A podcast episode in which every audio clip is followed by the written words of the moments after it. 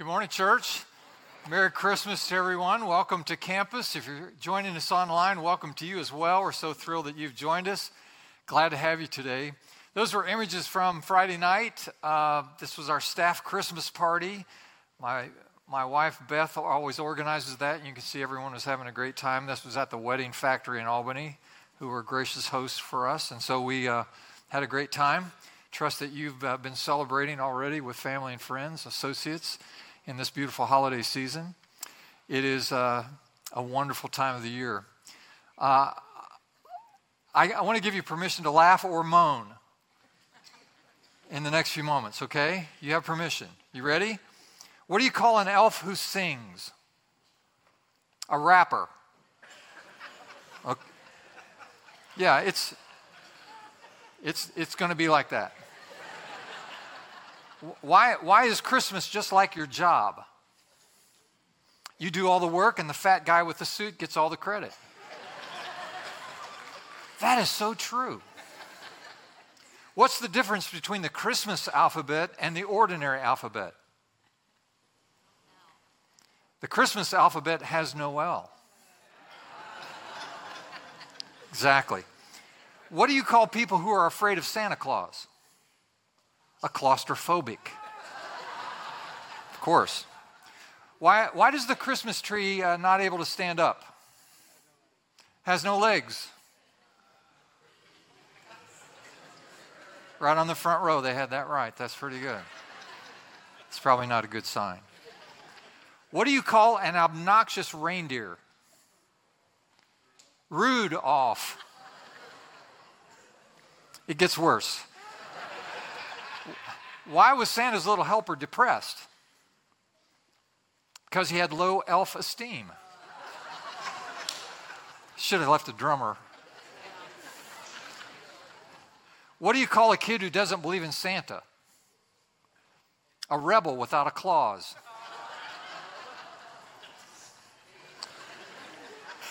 What do you call Santa's helpers? Subordinate clauses. Surprised you're not getting some of these. Here are the four stages of life. Stage number one, you believe in Santa Claus. Stage number two, you don't believe in Santa Claus. Stage number three, you dress up as Santa Claus. Stage number four, you look like Santa Claus. Can I get a witness? And just remember that Christmas is, isn't about how big the tree is or how many presents are under the tree, but the people gathered around. There you go. Well, I uh, offered this challenge last week. Some of you are celebrating Christmas for the first time as a follower of Jesus. You have made a decision to follow Jesus in this year, and this is your first Christmas as a believer in Christ. And how wonderful that is. Some of us have been celebrating Christmas as a follower of Jesus for decades. Here's my challenge and the invitation to you all that you hear the story as we rehearse it over these weeks. Try to hear it for the first time. Try to hear it for the first time. And appreciate the wonder, which is the season of Christmas, the celebration of the advent of Jesus Christ. And, and so I hope today that you can appreciate that perspective as we consider the wonder of a name. Let me teach just for a moment. Two of the gospel writers, Matthew and Luke, actually address the Christmas story, the birth of Jesus. Those two gospels come from two different perspectives. Again, let me just teach for a moment. Luke, for example, was a Gentile physician. He's the only New Testament author who was Gentile. Everyone else was Hebrews. And he carefully traces Jesus' lineage. So when you have a genealogy in, in Luke's gospel, it goes all the way back to Adam, the original man. And so that's his perspective. He wants us to understand the universality of Christ, uh, that, that the gospel of Jesus, the good news of the gospel, is for everyone, everywhere. He also has special concerns, perhaps from his physician's heart. You know, he's a, he's a compassionate kind of person, and he's concerned for people who are down and out on the margins. And so the stories that he tells of the encounters of Jesus have to do with people that Jesus touches who are on the margins. He has special reference to women. Uh, in Luke's gospel, we read of Elizabeth and Anna, the woman who anointed Jesus with oil and wiped his feet with her hair. And so you, you get these kind of images from Luke. And so we know that Luke's gospel is written then from Mary's point of view, the mother of Jesus. He wants his readers to know that Jesus is for everyone, and he emphasizes his humble birth in a manger, tells of lowly shepherds coming to pay homage, etc. So that's Luke's perspective from Mary's point of view. Matthew's perspective is different. He's a Jewish patriot, he's a tax collector. And Jesus' ancestors, he tracks the genealogy we find in Matthew's gospel, goes all the way back to Abraham. And so you begin to see the, the Jewish and Hebraic interest in Matthew's perspective. And Matthew demonstrates that Christ is indeed the long awaited Messiah and the one who will redeem captive Israel. And so we find more references in Matthew's gospel to Old Testament prophets, lots of cross referencing in this gospel. And what Matthew is trying to convince us of is that there is a preponderance of evidence, and this evidence is all adding up to a logical conclusion, which is Jesus is the Messiah. So, because of the nature of Jewish culture in his day, Matthew tells the story of the birth of Jesus from Joseph's point of view. So, you, so you, get, you get those two different perspectives. Now, one thing they have in common the stories in Matthew's gospel and Luke's gospel, they complement each other. The birth of Jesus, we see all these parallels, and the story gets fleshed out as you see both perspectives. But there is a point in both stories where the two stories converge. And it is at the point where both Joseph and Mary are visited by an angel announcing the birth of this boy. And as this birth has been announced by these angels, the conclusion, con- conclusion to this encounter is, a, is an acknowledgement of, of how they are to name this baby. And you shall name the boy, you shall name the child Jesus. And, and this is where there is, there is convergence and where there's agreement. So I want to talk today about the wonder of a name. I, I have a few points, but I just want to make one one major emphasis today that you take home with you, and that is the specialness, the uniqueness, the meaningfulness of the name Jesus and what it means to us and to the world. First point a special name. Both Mary and Joseph receive independent inspiration from an angel. You shall name, you shall call his name Jesus. Now, why is this important? Why is Jesus a special name? Well, we all know that naming our children is a big deal. It's special in every culture to give children names. Back in the day, uh, before sonogram technology became so, uh, so well developed, most baby showers were held after the birth of the baby because there's no way to know for certain the gender of the baby, and so uh, you'd have to wait to know, you know, what colors to buy and those sorts of things. Today, of course, we have baby showers well ahead of the birth, because of sonogram technology, and we're able to identify a gender very quickly. And also, um, uh, we have uh, parents now, because all of that is easily known early in gestation, they withhold the name. We're not telling anyone the names that we've chosen for our baby. Uh, we want at least something to be a surprise for everyone. Today, uh, names are selected from all kinds of places, and it's kind of curious to study the names that young parents are giving to their children in today's culture. I found a, a, a group of these. I shared these in the first service, uh, and only by faith do I share them again because I thought it might be humorous to hear some of the names given children today. Uh, so if you'll play along, it will, it will help me very much. For example, some of the funny names given for babies in today's culture are cricket, banjo, satchel, yeah, I imagine that's a small baby. Egypt, Bluebell, Madonna, Apple, Sunday. I guess you're going to name a child after a day of the week. Sunday's a good day, best day of the week. Uh, this one I liked, Audi. Uh, this is for those of us who want, want one but can't afford the automobile, so you name your child one. Bandit, hashtag, I know, mustard, Summer Rain, Nutella. That's got to be a pretty sweet little thing, right? India, Titan, you know, sounds like a sounds like a legend already. Hey, Titan, come over here. Amazing. Buzz Michelangelo. When the parents were asked, they said, you know, after Buzz Lightyear of Toy Story and the famous artist, Michelangelo. Okay, well, we can see where your cultural references are coming from in your life. Another uh, couple named their child Burger. Apparently, they love fast food. And it is a couple of notches better than Booger. It's a personal opinion. A woman gave birth to twins in New Zealand and named them Fish and Chips. A woman in Norway, apparently Norway has some, you know, some culture and some expectations about naming your children. She named her, her, her son Bridge, which doesn't seem like a, you know, horrible name, but they actually threw her in jail for two days for being so stupid as to name her son Bridge. I don't know what it means. Peanut, jelly bean, fish, spiky, blazer, style. No pressure there. Cat, Bubba, Bobo, immaculate.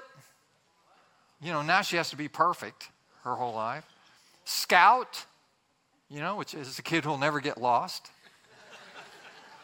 Moon, Diva. Now, some of us raise daughters, I know, you wish you'd have named your child Diva because she turned out to be one, and you might as well call her what, what she is. Catamaran. This is a kid who will sail the seven seas, apparently. Jigsaw. That doesn't puzzle or confuse anyone, does it? See what I mean? Got the same response first service. I'm not sure it's working. I don't, I don't even know.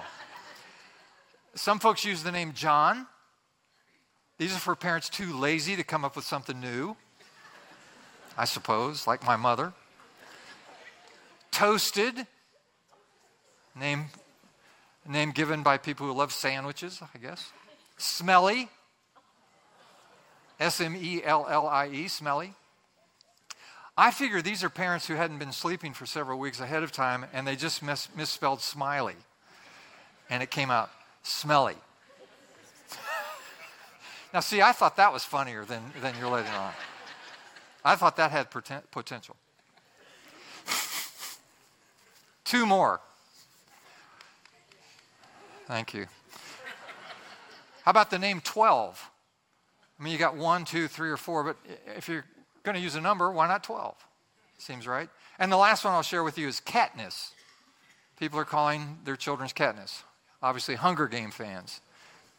We have in our, uh, we have in our uh, extended family a dog named Khaleesi, which of course is a Game of Thrones reference, the Dragon Queen. Yeah.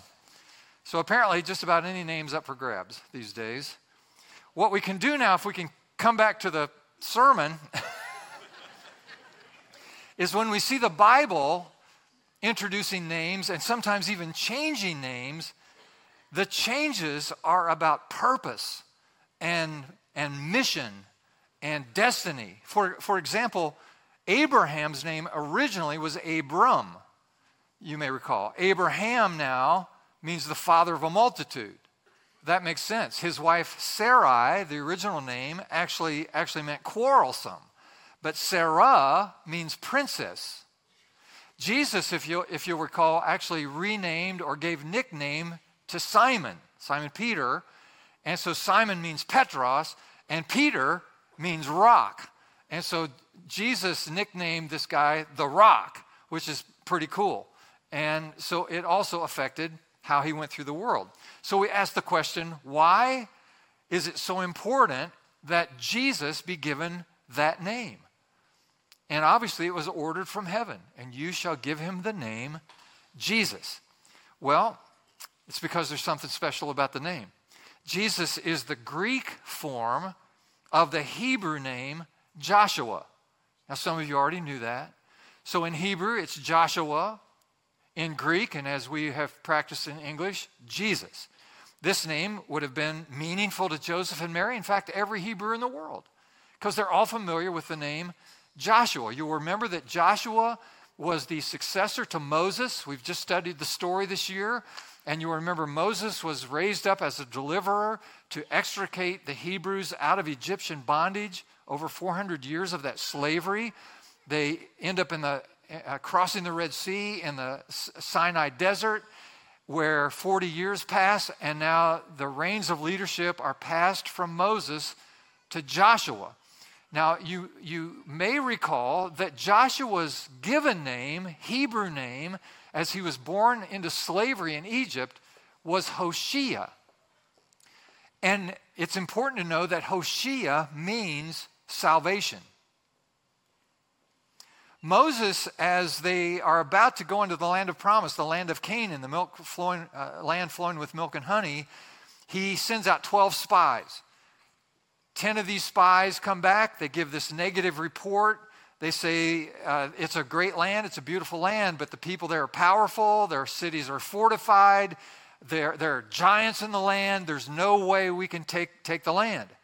But there were two positive, good reports, faith filled reports, and they came, if you'll recall, from the men named Caleb. And you want to say Joshua, but his given name was Hoshea. And just before Moses sent them out as spies, he renamed Hoshea Joshua. Now, everything I want to say today is focused on these the, the next 90 seconds. So if you've come here and you haven't been paying attention, you know the jokes are over, so you don't care anymore. If you'll just give me 90 seconds, I'll give you what I want you to take home. Are you ready? We read in Numbers 13 that before Moses sent out the spies, he renamed Hoshea to Joshua. And what he did is he took two words and compounded them into the name Joshua. The two words he used were Jehovah, which was the Hebrew name, the Israeli name for God, and Hoshea, which was his given name, Hebrew name, which means salvation. And so he renamed Hoshea Joshua using the first portion of Yahweh, Joshua, and the last part of Hoshea to form Joshua. And so the interpretation, the literal interpretation of Joshua's name is the God of salvation or the God who saves. And you translate Joshua from the, from the Hebrew to the Greek, and you have Jesus, whose name means the God of salvation or the God who saves. There's a lot in a name. Names are important, and the definition of those names mean a lot. So it is a special name for that reason. Now let's move to the second thought. It's the name that saves. Have you ever re- reflected on the fact that God sent his only only son, one and only son into a mean and hostile world to suffer the way he did have you ever stopped, if you're thinking about Christmas for the first time, the incarnation for the first time in your life, trying to imagine that from a very new place? Try to imagine what would motivate God to do such a thing. We can speculate about that, and people have over time. For example, if the problem was ignorance, it's just that we didn't know enough about God or what God expects of us, so, so God had to send someone to tell us. Jesus could have simply been a teacher, and that would have been enough. That would have been all that was required. If the problem was brokenness, and we all understand brokenness, don't we? We all have hurts and, and levels of, of habits and hangups and, and, and wounds, and all of us suffer going through this life. And so we, under, we all understand brokenness to one level or another. And if brokenness was our primary problem, then all Jesus would have had to be was a healer. So God would send a healer, and and heal all of the brokenness in, in life, and that would have been sufficient. Or maybe the problem was relational. I mean, as you know, we have problems getting along with one another. Have you noticed this inability to really get along, even with people we love? And so this is, this is a real problem. And if it was the problem, then all Jesus would have had to do was come and be a counselor and engage in the psychological sciences and help us sort it all out so that we can get along better. Or if poverty was the greatest crisis in the world, uh, all we would need from Jesus is a prophetic voice, you know, to stand up for justice and opportunity. But what we learn is that the problem is actually much deeper than any or all of those things. The problem is not ignorance. The problem in the human condition is not only brokenness, it is not only relationship, it is not only poverty. The angel said to Joseph, I'll put this on the screen for you just to remind you. The angel said, You shall call his name Jesus, for he will save his people from their sins. We read further in Luke chapter 2, his depiction of this. We all remember this from, from stories in the past where an angelic choir visits angels out watching their flocks on the night of Jesus' birth. And they say to the, to the shepherds, Do not be afraid, for behold, I bring you good tidings of great joy, which shall be for all the people, the whole world. For unto you in, in the city of David has been born a Savior who is Christ the Lord. This is great, glorious, wonderful, good news. And so the angels announce that a savior has been born. Not, not, merely, not merely a teacher not merely a healer not just a counselor not just a prophet but a savior. And so as it turns out the big problem is the problem of sin. We need a savior. So god sent jesus and that's really good news. The good news is that God loves you so much. He wants to be in relationship with you. He wants you to be included in his family. I want to announce something to some of you who need to hear this today. God is not against you. He's not. He's not against you. Oh, yeah, God's angry. God's ticked off. He's disappointed with me. I, he's judgmental toward me. Blah, blah, blah. No, no, no, no. No, He's not against you, He's for you. And it does not matter. Listen, I'm telling you the truth today.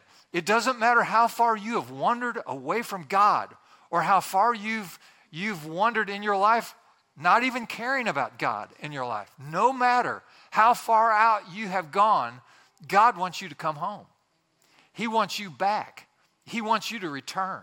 He's for you. Everyone knows John 3:16. For God so loved the world that he gave his only begotten Son, that whosoever believes in him should not perish but have everlasting life. Very few people can quote the next verse. Look at it on the screen with me. John 3 17. Jesus said, God did not send his Son into the world to condemn the world, but to save the world through him. There's the truth. Have eyes to see it. Have the courage to believe it. Have the, have the humility to worship Him. Amen. Pastor spoke with a young man that he had known from the time he was just a boy. He saw him all these years later. This, uh, this boy was special. He was first in his high school class. He went on to uh, college on a scholarship and then to a, a very prestigious law school and was now working with a respected law firm. He met his pastor after all those years. And of course, the pastor congratulated him on his personal success, and the pastor was thankful to, uh, the, and, the, and the boy was thankful to the pastor. And finally, the pastor said, Well, what church are you attending? Because the boy had been very outspoken and sincere in his faith growing up. And so the pastor was hoping that he had maintained that same interest. And the boy said to him, You know, Pastor, I'm sorry to say I don't go to church. He said, I've been too busy. I've had too much to do. And then this quote, in this quote, Pastor, I've got so many personal goals to attain that I don't have time for religion. Could I just say that that's a common response in today's world? So many, so many, so many, so many, so many people too busy too preoccupied with this or that. But the fact is, all of us need a Savior. Romans chapter 3, verse 3 says, For all have sinned and fall short of the glory of God. You don't hear much preaching on sin anymore, do you? No one in the culture talks about it. I mean, the psychological sciences have just about erased all conversation about sin. You know, we're all hurt, we're all wounded, we're all damaged, we're all just acting out out of the pain that someone else has caused us. And so, therefore, you don't have to worry about how you behave and act out. It's not your fault, not your problem, not your, not your responsibility. So, we don't talk about sin anymore. It's interesting. Everyone has been victimized, so no one has personal accountability. Let me put this statement on the screen, see what you think of it. The notion of sin doesn't fly well in a society that so often denies personal responsibility and believes nothing is truly wrong if it makes you feel good. The only problem with that uh, point of view, that perspective, that worldview, the only problem with it is it doesn't square up with what the Bible teaches. The Bible says, For all have sinned and fall short of the glory of God. And then another verse in the book of Romans, written by the Apostle Paul, says, And the wages of sin is death. But the free gift of God is eternal life through Jesus Christ our Lord. So, as it turns out, we're all sinners found guilty of sin, which separates us from God not only today, but for all eternity. And there has been a solution found. And it's the good news, the glorious good news of the coming, the incarnation of God in human flesh, in order to take upon himself the penalty of every person's sin who has ever lived. And so the angel said, Rejoice. And the angels also announced to Joseph and Mary, You shall call his name Jesus, which means the God who saves. And we are so thankful for that salvation. Amen. So, forgiveness and inclusion into the family of God is made available to all of us as we acknowledge the gift offered to us in Christ. So, it's a name that saves. It's a special name and it's a name that saves. Thank God. Last point short holiday sermon. You're welcome. And no more corny jokes. Whew. You get a new name. There's a new name. When I was 10 years old, I took a paper route. Uh, a much older friend of mine uh, delivered the Grit newspaper, G R I T, Grit. How many of you remember the Grit paper? Look around the room. These are the really, really old people in the room. As I mentioned, I was 10 years old, and my friend wanted to turn loose of his paper route, and my dad heard about it, and he was enthused about the idea of me having a paper route. And, and so he said, Would you like to deliver the grit paper? And I said, Well, I, I, I don't know, I guess.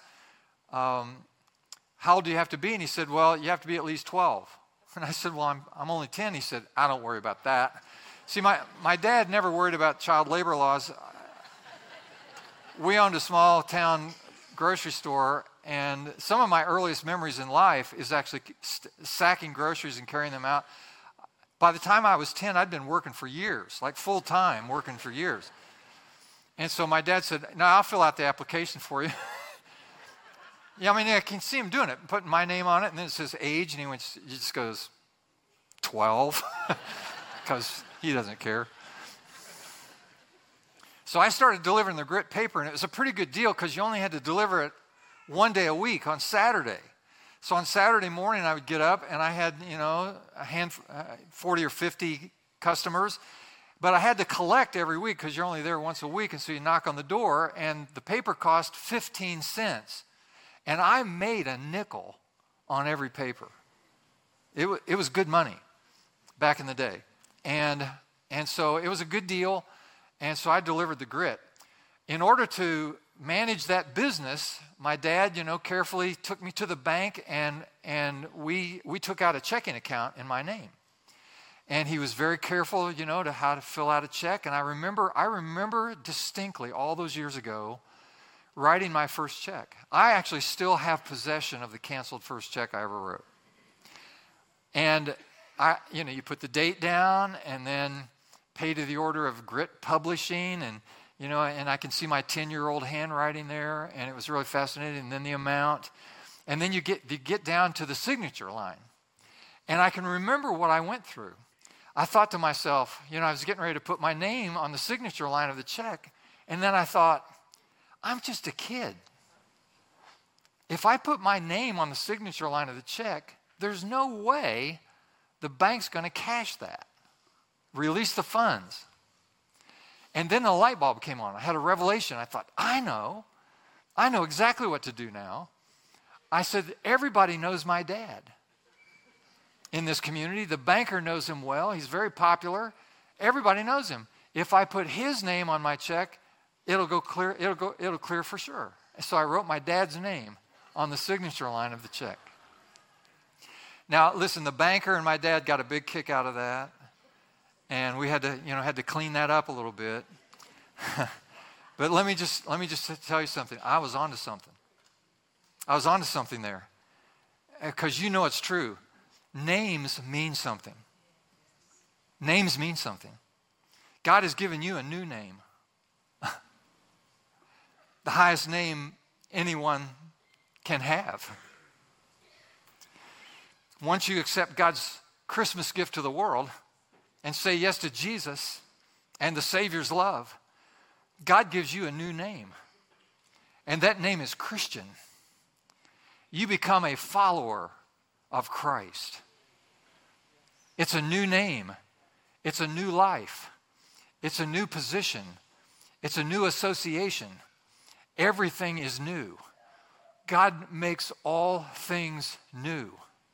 He changes your name and He changes you from the inside out and gives you a name and gives you a purpose and gives you a life, gives you an eternal hope. It's a wonderful exchange, isn't it? To say yes to Jesus. So encouraged. Well, look at John chapter 1 with me, last verse of scripture today. The true light that gives light to everyone was coming into the world. He was in the world, and though the world was made through him, the world did not recognize him. He came to that which was his own, but his own did not receive him. Yet to all who did receive him, to those who believed in his name, he gave the right to become children of God Children born not of natural descent, nor of human decision, or a husband's will, but born of God. My question to you is very simple Have you received this Savior? Have you believed in His name? Let me just remind you multitudes from every age, every nation, every tongue have already done this. And they've done it because they know what this name means for them personally. Jehovah, Yoshia, Joshua, Jesus, the God who saves, the God, the God of salvation has come to us and now is available to us. Have you received him? Give him thanks and praise today. Thank you, God. Thank God.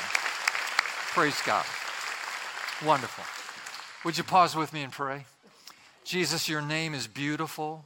It is special. You are the Lord of salvation. You are our God who saves. And we are so grateful that you entered this hostile world to save us.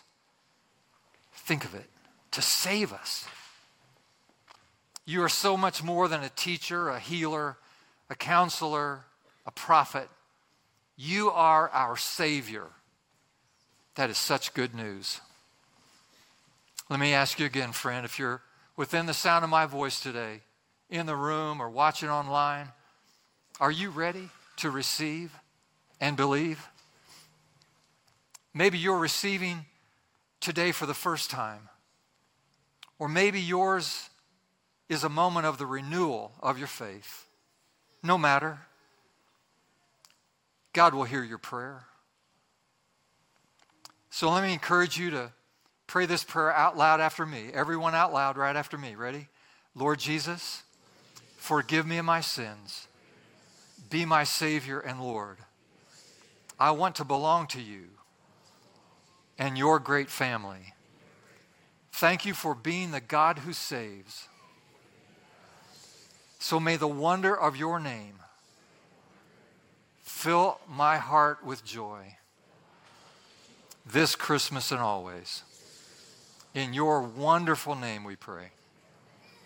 And everyone said, if you are a candidate for baptism this morning, if you'll make your way to the front and over here, if your family or friends of candidates, feel free to come as well and get as close as you'd like. If you'd like to take pictures, that's fantastic. This is a public witness, and we're so thrilled. We are baptizing 21 people today in our services. Isn't that great?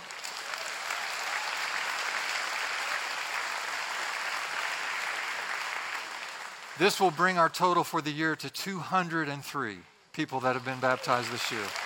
Amazing. So good, so good. So, in support of those who've come today, would you please stand and let's celebrate?